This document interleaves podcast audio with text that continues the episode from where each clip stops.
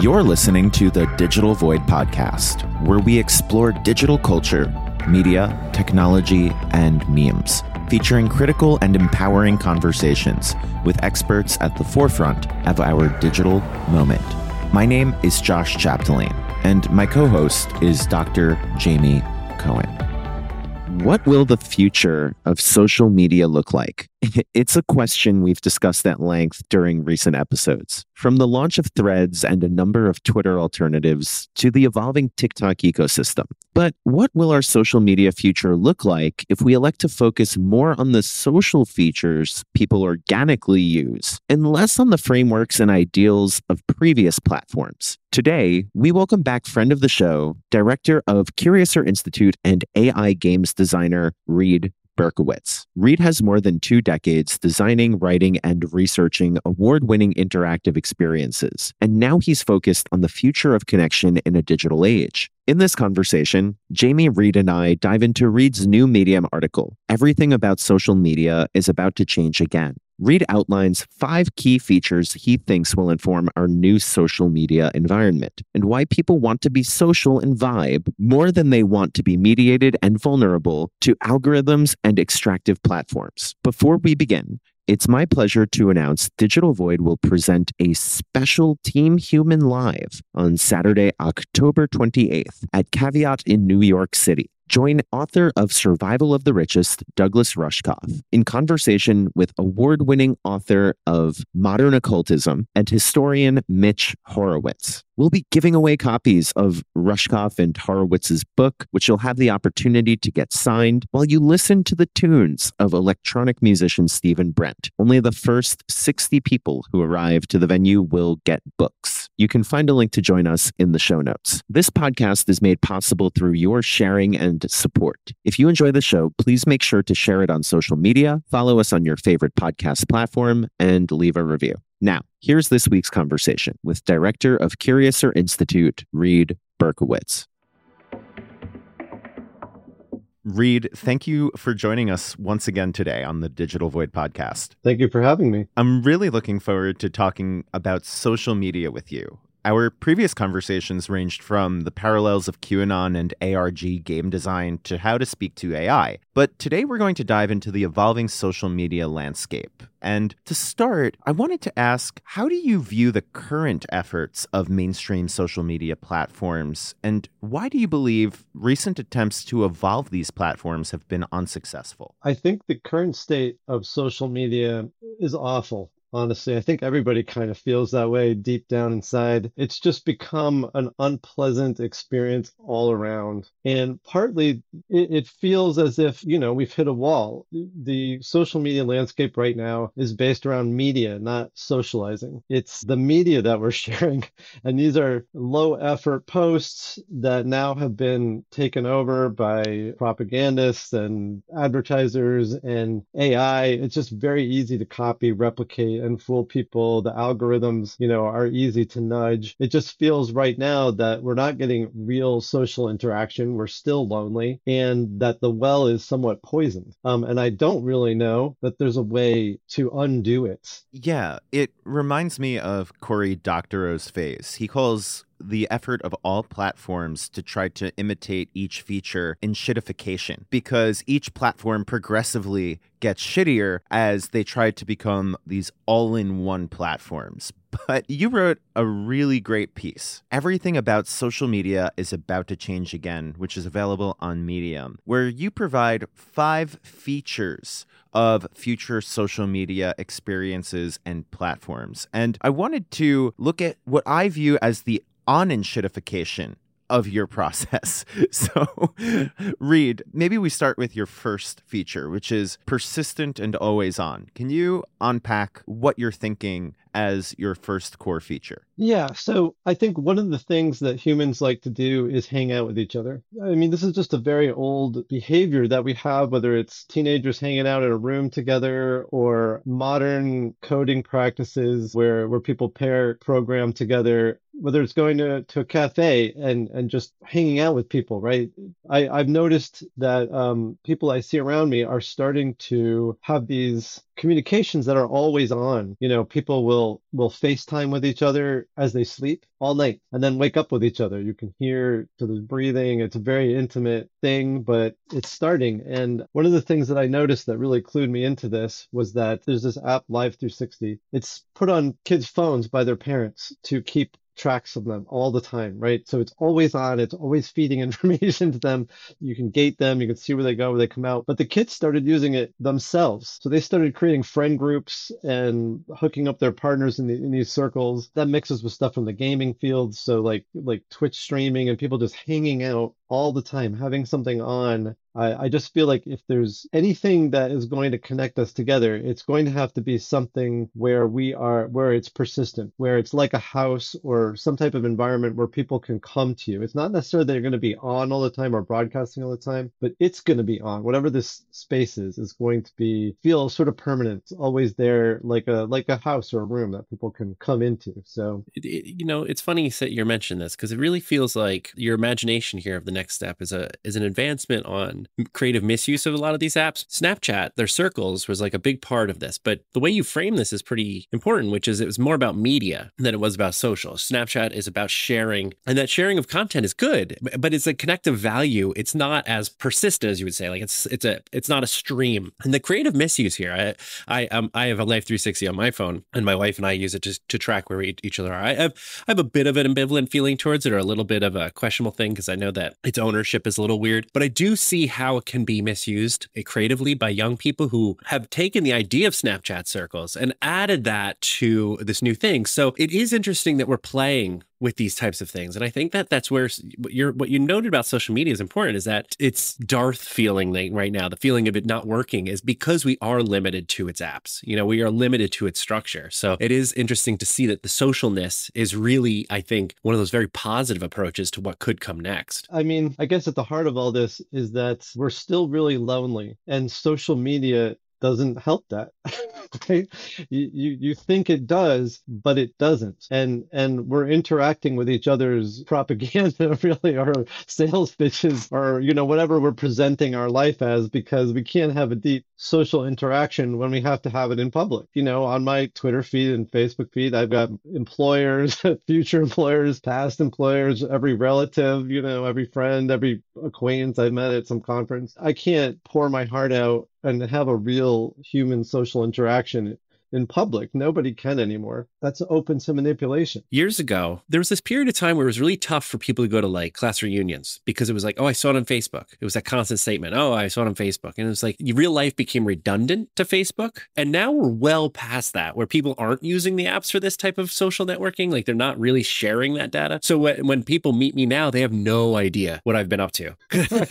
so it is interesting that like I do, I, I crave community and there is just no place that really uh, works it's the best way to put it. There's no place that works and i remember during you know i first became aware of this i got into this whole social media thing because i you know I'm a, I'm a game designer and in and in covid you know i was talking to some of my friends and they all noticed the same thing. I wrote a little bit about it earlier back then but all their kids were playing games with each other but they weren't playing the games. All the characters were just in idle mode and they were just chatting and talking and communicating right? So they were in the games and that kind of brings brings the next thing about the passiveness of it. They're in the games, but they're using the game space to communicate and talk and chat. And I, I find that on everything. I mean, I think that's why Discord blew up as well, because it's passive gaming, but it's more socializing, right? Like right now, kids will pass out their Roblox ID to each other as a way of like social connection. Because you know what's the social network for kids under 13 right? And yeah none of these games are meant for socializing right? So you're you're always trying to get around it. I mean we you don't want to stand around in medieval garb and like slightly swaying chatting with each other. You'd rather have some more interesting thing but there just isn't one. You can you can snap each other or you can you know hop on facetime. But basically there's something weird going on where it's like a kind of metaversey feeling, a gaming atmosphere feeling where people just want to hang out with each other as much whatever that entails, whatever that means. And people are trying to do it in such disparate ways. And yet it hasn't quite clicked that there's this new social dynamic that can happen. And it's hard to talk about because it comes from so many different references, even Twitch streamers, right? You know, you're there, but but you're hanging out with each other, right? In some ways, the stream is more important than the Twitch player is?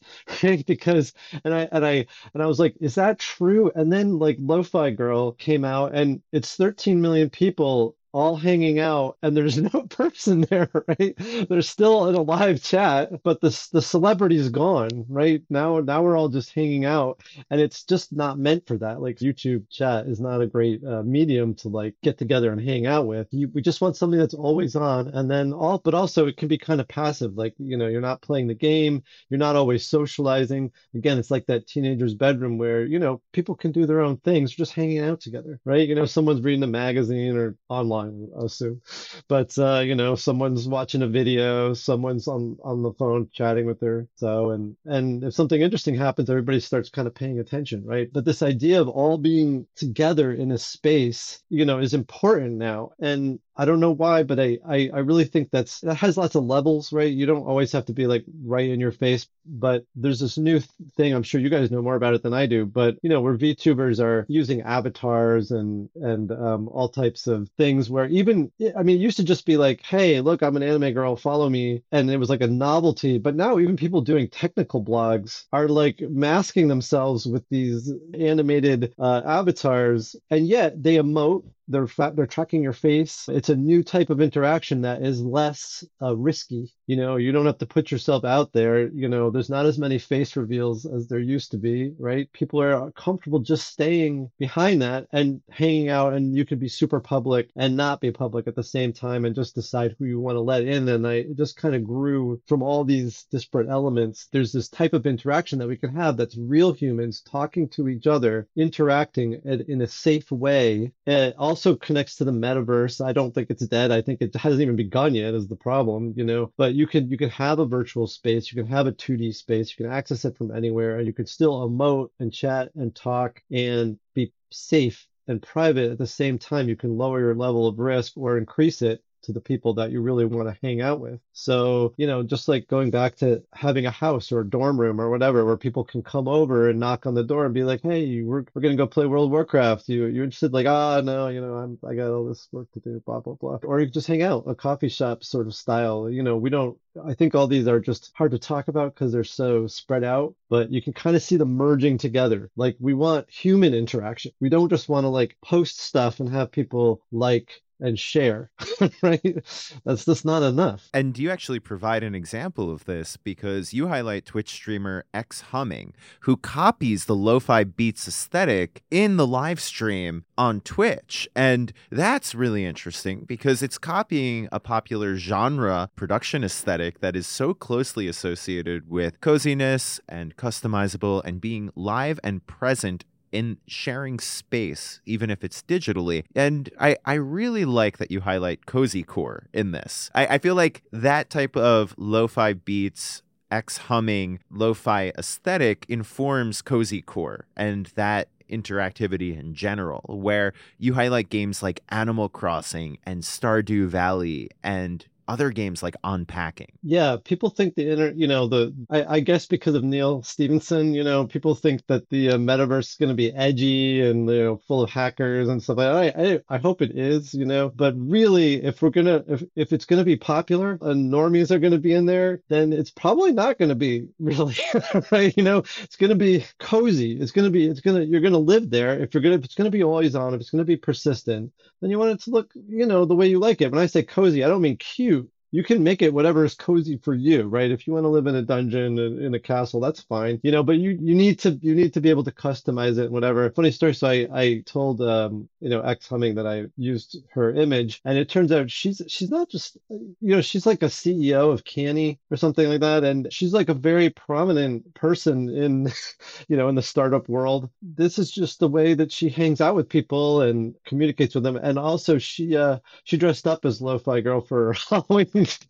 send me a photo. Have to see if I could post that on the thing. But uh, so this isn't just like you know like like so, someone looking for attention or something. This this is her like I, I I feel I can't speak for her, but it's like a business model. You know what I mean? I, I think she just likes you know she just likes it and and it's part of her avoir. But it was great to see, and um, I, she's even got a, a camera that shows her dog in in the background. It's it's super cute. I mean the the thing that immediately comes to mind is as we looked at your first two features, persistent, always on, and cozy customizable. Between Life 360 and this interactive live stream always on presence. I think it's interesting to see a generation, or at least some of a generation, not particularly be phased or at least not super critical of surveillance and the platforms that own these and what type of data is being collected. And I think that informs my question about your third feature, which is passive, right? Because passive in the specific case study that you're looking at does not necessarily mean doing nothing, it means doing nothing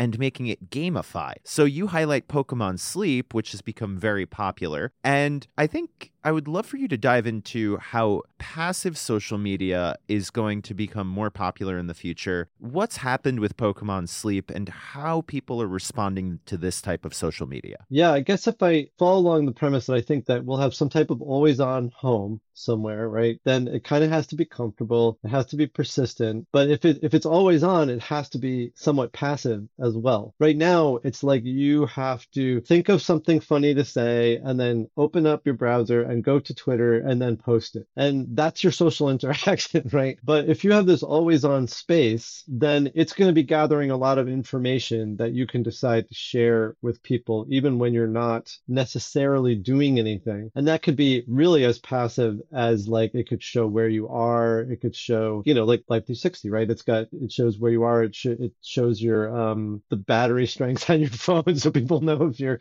about to go offline. Um, but I think that this idea of of I mean, people will. Sh- I think they'll show what they're eating. I think they'll show you know, whatever they're comfortable with, right? But it'll be generating this large amount of information, and that and that connects with like the co-working too, where like you could be working like X humming on your screen, and you could be showing your screen what you're working on, right? Um, I know people are in discords creating in public. It's fun to just stop in the developer and be like, oh, how'd you do that? Oh, you can try blah, blah, blah. And so the passiveness, in my mind, is not that you're you're not doing anything. It's that you're sharing what you're already doing and you can decide what that is maybe based on who it is or how you've gated people. You are you are generating a lot of information: how you sleep, how you eat, what you're wor- working on, and so the passiveness can be very intrusive and very much like, hey, like come in and look at my life all the time, or it can be much more like when I say, like, okay, I'm going to do like a two-hour focus uh, session, and I'm going to let everybody see me coding and then I'm done. Like the passiveness to me is like going to a cafe or something like that, right? It's social, but not very social, right? But it, but it's undeniable that we go to these places to be together in a passive way. It's passively social. Yeah, this I think this this actually relates to the biometrics that wearables give. My Apple Watch and on the on it is my little circles, you know, and then when I hit that, it shows me all my friends. Like I have a whole group of people that show me their data, and so all day long I get to see their data and I get notifications when they've completed a run or they've done something interesting. And then occasionally, not always, it does gamify. It says, Would you like to compete? Like if we did the same exercise in the day, and I never hit yes because I'll, I'll lose. But the idea then is that we've already started the idea without thinking the way you're thinking in this imaginary space of this next thing, but we've already started planning for a space where we're sharing our biometrics or our data for a gamified reason, but we're not making the connection, I think, that you're making here, which is that social media itself can inhabit that. Like that could be a space where it's not just our data, but also our messages and our time. I like what you put. Like I enjoy working with somebody like across from them and we're both typing at the same time. We may not be working on the same project, but it feels more productive to me. So it almost feels like if that's a, a, a, space that's both IRL and digital at the same time, it just feels like it's a bigger container has to be built for that type of experience. But I think we're already there in parts, you know? So I think there is like these things of that. Yeah. Exactly. Right. it, it's totally coming together. It's like, you know, like a, uh, like when you're on PlayStation, you know, you, bloop, you see someone turned on their PlayStation. They just turned it on and it's notifying you. And, and then it says, oh, but they're not playing your game. They're playing Fortnite. Right. Right. It's like, why do you need to know that? And yet my son gets real excited. yeah, I'm sure a lot, everybody does. Like, oh, so and so's on. Like, oh yeah, you know, it's like because they, you know, because because he's a social person, unlike me, I'm misanthrope. What do you, okay, so to to lean into that, like to lean off of what Josh said earlier about privacy concerns, about again about a decade ago, or maybe about 2015, Jason Pargin from Cracked did a whole thing about how we used to live in a world where we were willing to nuke each other to not be in the space of like where Russia was. You know, like we were willing to end the world just so we wouldn't end up in like the Big Brother. And now we're at the space where it's like that's just not a concern. So how do we get past the curmudgeonly thoughts of some people who might think of this as negative, where a lot of people might reframe this in a positive manner of being like, yeah, privacy's surveillance capitalism is built into the system, but young people are enjoying it and doing positive things. Like, is how do we get past that? What's our next way before we move to the next points? Like, how how does that get there? Yeah, that's a really good problem. I I think it's happened. like that's the problem. I think it's just cut up. Your phone knows about you. It knows about you. It knows where you go. It knows what you're surfing. It knows everything about you. The only thing that doesn't know about you are your actual friends. right so this is about i think i think it's going backwards i think we, we've already gone through the surveillance economy right you know we're on the other side of it and now the last people that need to get connected are the regular people right? The companies already have the information. Unfortunately, every time you show your face to your phone, they've got a biometric print of your voice. Your, they've got your fingerprints, you know, whatever they want, right? So, so now it's just hurting us. I think like it was interesting is like, um, so you look at Roblox. Roblox has just, you know, introduced voice chat a, a year or two ago or whatever, but they can do it for kids under 13 because of COPPA, I imagine. So now kids are becoming like second class citizens in their own world. This is supposed to be for them, right? But they can't because surveillance. It's hurting them. Roblox is fine exploiting kids. Pardon me, Roblox, but um, you know they'll they'll they'll have kids make games for other kids, and they'll take their money. And it's a harsh introduction to the world of game design. Probably accurate, but you know this isn't to protect kids. This is just because we couldn't fine tune the laws enough right? So, for instance, they're also adding facial expressions on their heads, like um, like we talked about with the avatars, right? Again, not for kids because you have to use a camera capture that information, which is not shown to anybody. It's just your avatar that smiles or looks funny, but still, we can't let them use it. And now they're now we're trying to get cope up to 16 year olds I, I think we lost the war on surveillance. Now it's just can we share with each other? You know what i mean? Like i think in, in many ways that's much much safer to say hey you're my friend. I will let you in. You can come and see my my broadcast. Now there's still dangers obviously but in some ways there's so much less than just keeping it in the hands of the companies. Like when you're when you're yeah i guess you could you could invite the wrong person into your stream and they could cause a problem. But since you're probably behind some type of virtual puppet or avatar or, you know, whatever it is, you just block them and move on, right? You know, you can let people in as you choose. So to me, as an older generation, it's a little creepy. I don't broadcast my information everywhere. I might, you know, where I, when I sleep and where I go to other people. The companies have it already, but um, I, I will probably never be the target demo for you know the next wave of stuff. So i have to think outside of what i like. And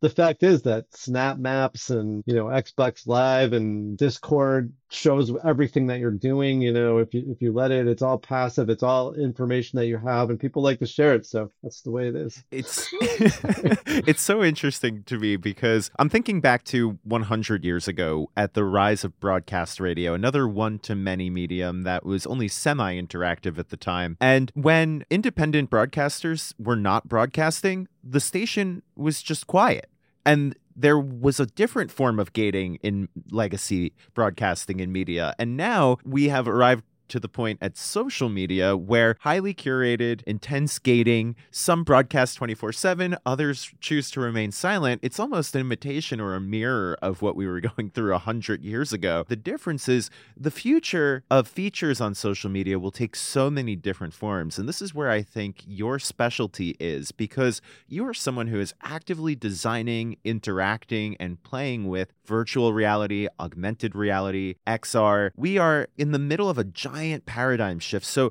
can you explain the different form factors that the future of social media will take and how accessibility will be key to the future? Yeah, I think that that was, we all watched Meta go through their pastel VR only metaverse. Everybody just didn't like it, right? You know, we, we saw it and immediately did not enjoy the, the experience. And yet it isn't completely obvious why. It is kind of cute and it, it is whatever, but I think it's really just to do with headset, to be perfectly honest. I think that the, that any social media that's going to work and be actually social has to be accessible by many different form factors. So I think that we're not at the point where where you can you you can interact with people just by strapping on a big headset and sitting down in, in your office, right? It's got to be mobile. It's got to be on games. It's got to be every on your computer. It's got to be everywhere the more accessible it is, the more people will use it. So even even if some parts of it are not accessible, some parts will be. So for instance, if you have a, like a like a big metaversey game sort of thing and it's very intense and interactive and you can put on goggles and walk around in it, you should still be able to access parts of it with your phone, right? It should still give you alerts and you can chat and see what's going on. It should be a window into that world. The the, the only thing about VR that's different is, is than a flat screen is the immersion. I know people will give me some flack for that, but basically you can still see stuff on a flat screen like you can in VR. It doesn't have the same uh, immersion factor. And then you filter out the background and you've got AR, right? So it's all a continuum. It just it just needs to be in as many places as possible. But I can't imagine kids at school or people at work popping on big goggles. But but it is interesting. So last week or two weeks ago, I, I talked at a, a global academy.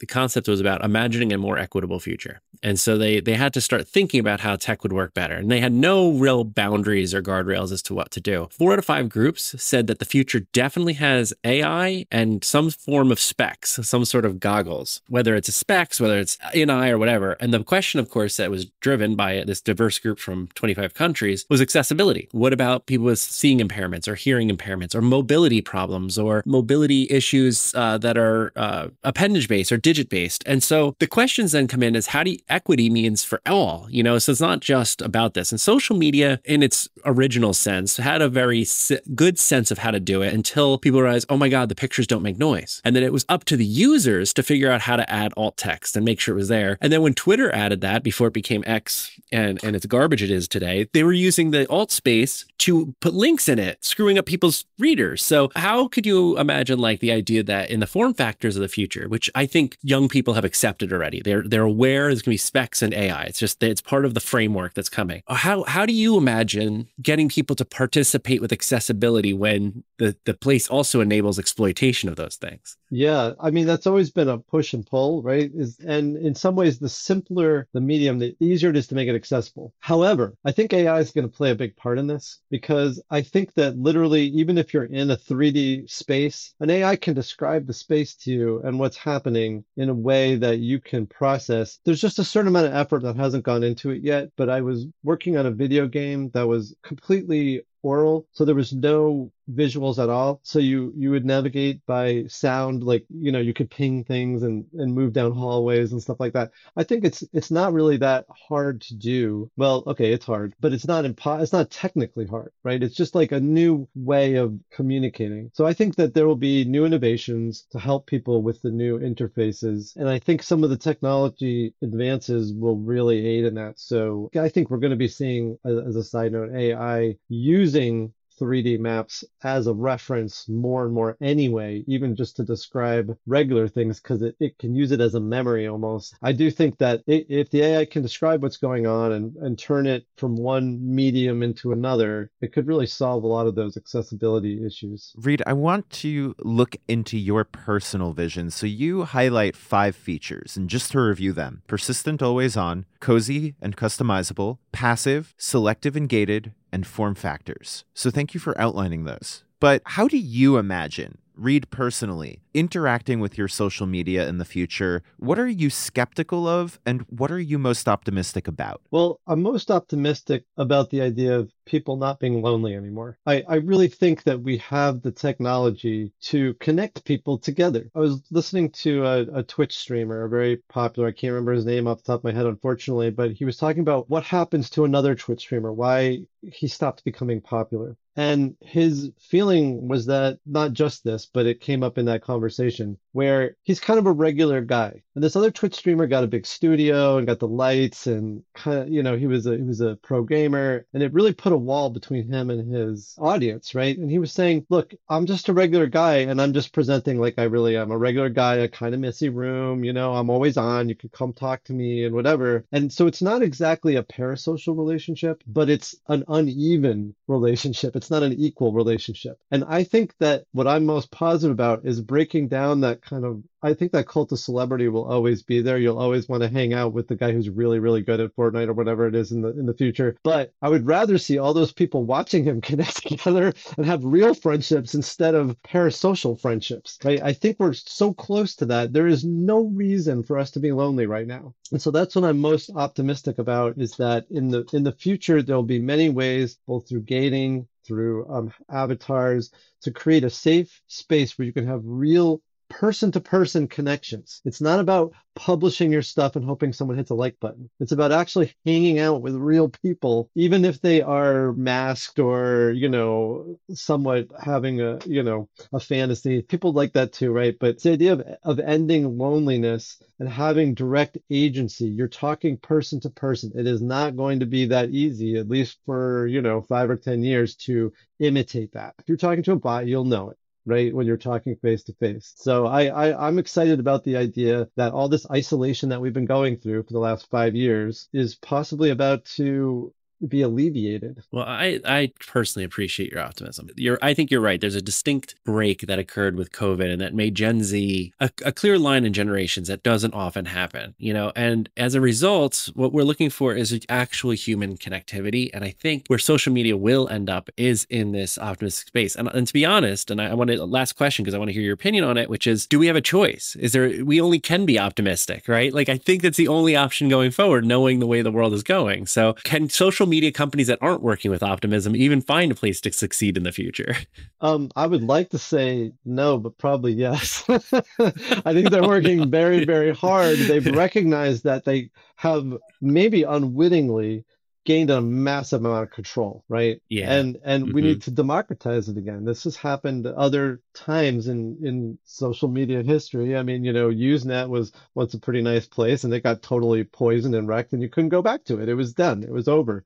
It didn't ha- it didn't evolve, right? I think unfortunately that people could still try to keep working the algorithms and keep trying to you know massage things, but it's much much harder when it's person to person. So if you're relying on algorithms and feeds and low effort communication, you're really at the mercy of whoever is orchestrating that. Reed, thank you so much for helping to build a better social media future and highlighting and inspiring people to create spaces for people to not feel lonely anymore. This has been a phenomenal conversation. Thank you. Thank you. Thank you. Thank you for tuning into the Digital Void podcast. Remember to follow us wherever podcasts are found. For full show notes, please reference the show description. We'll be back next week.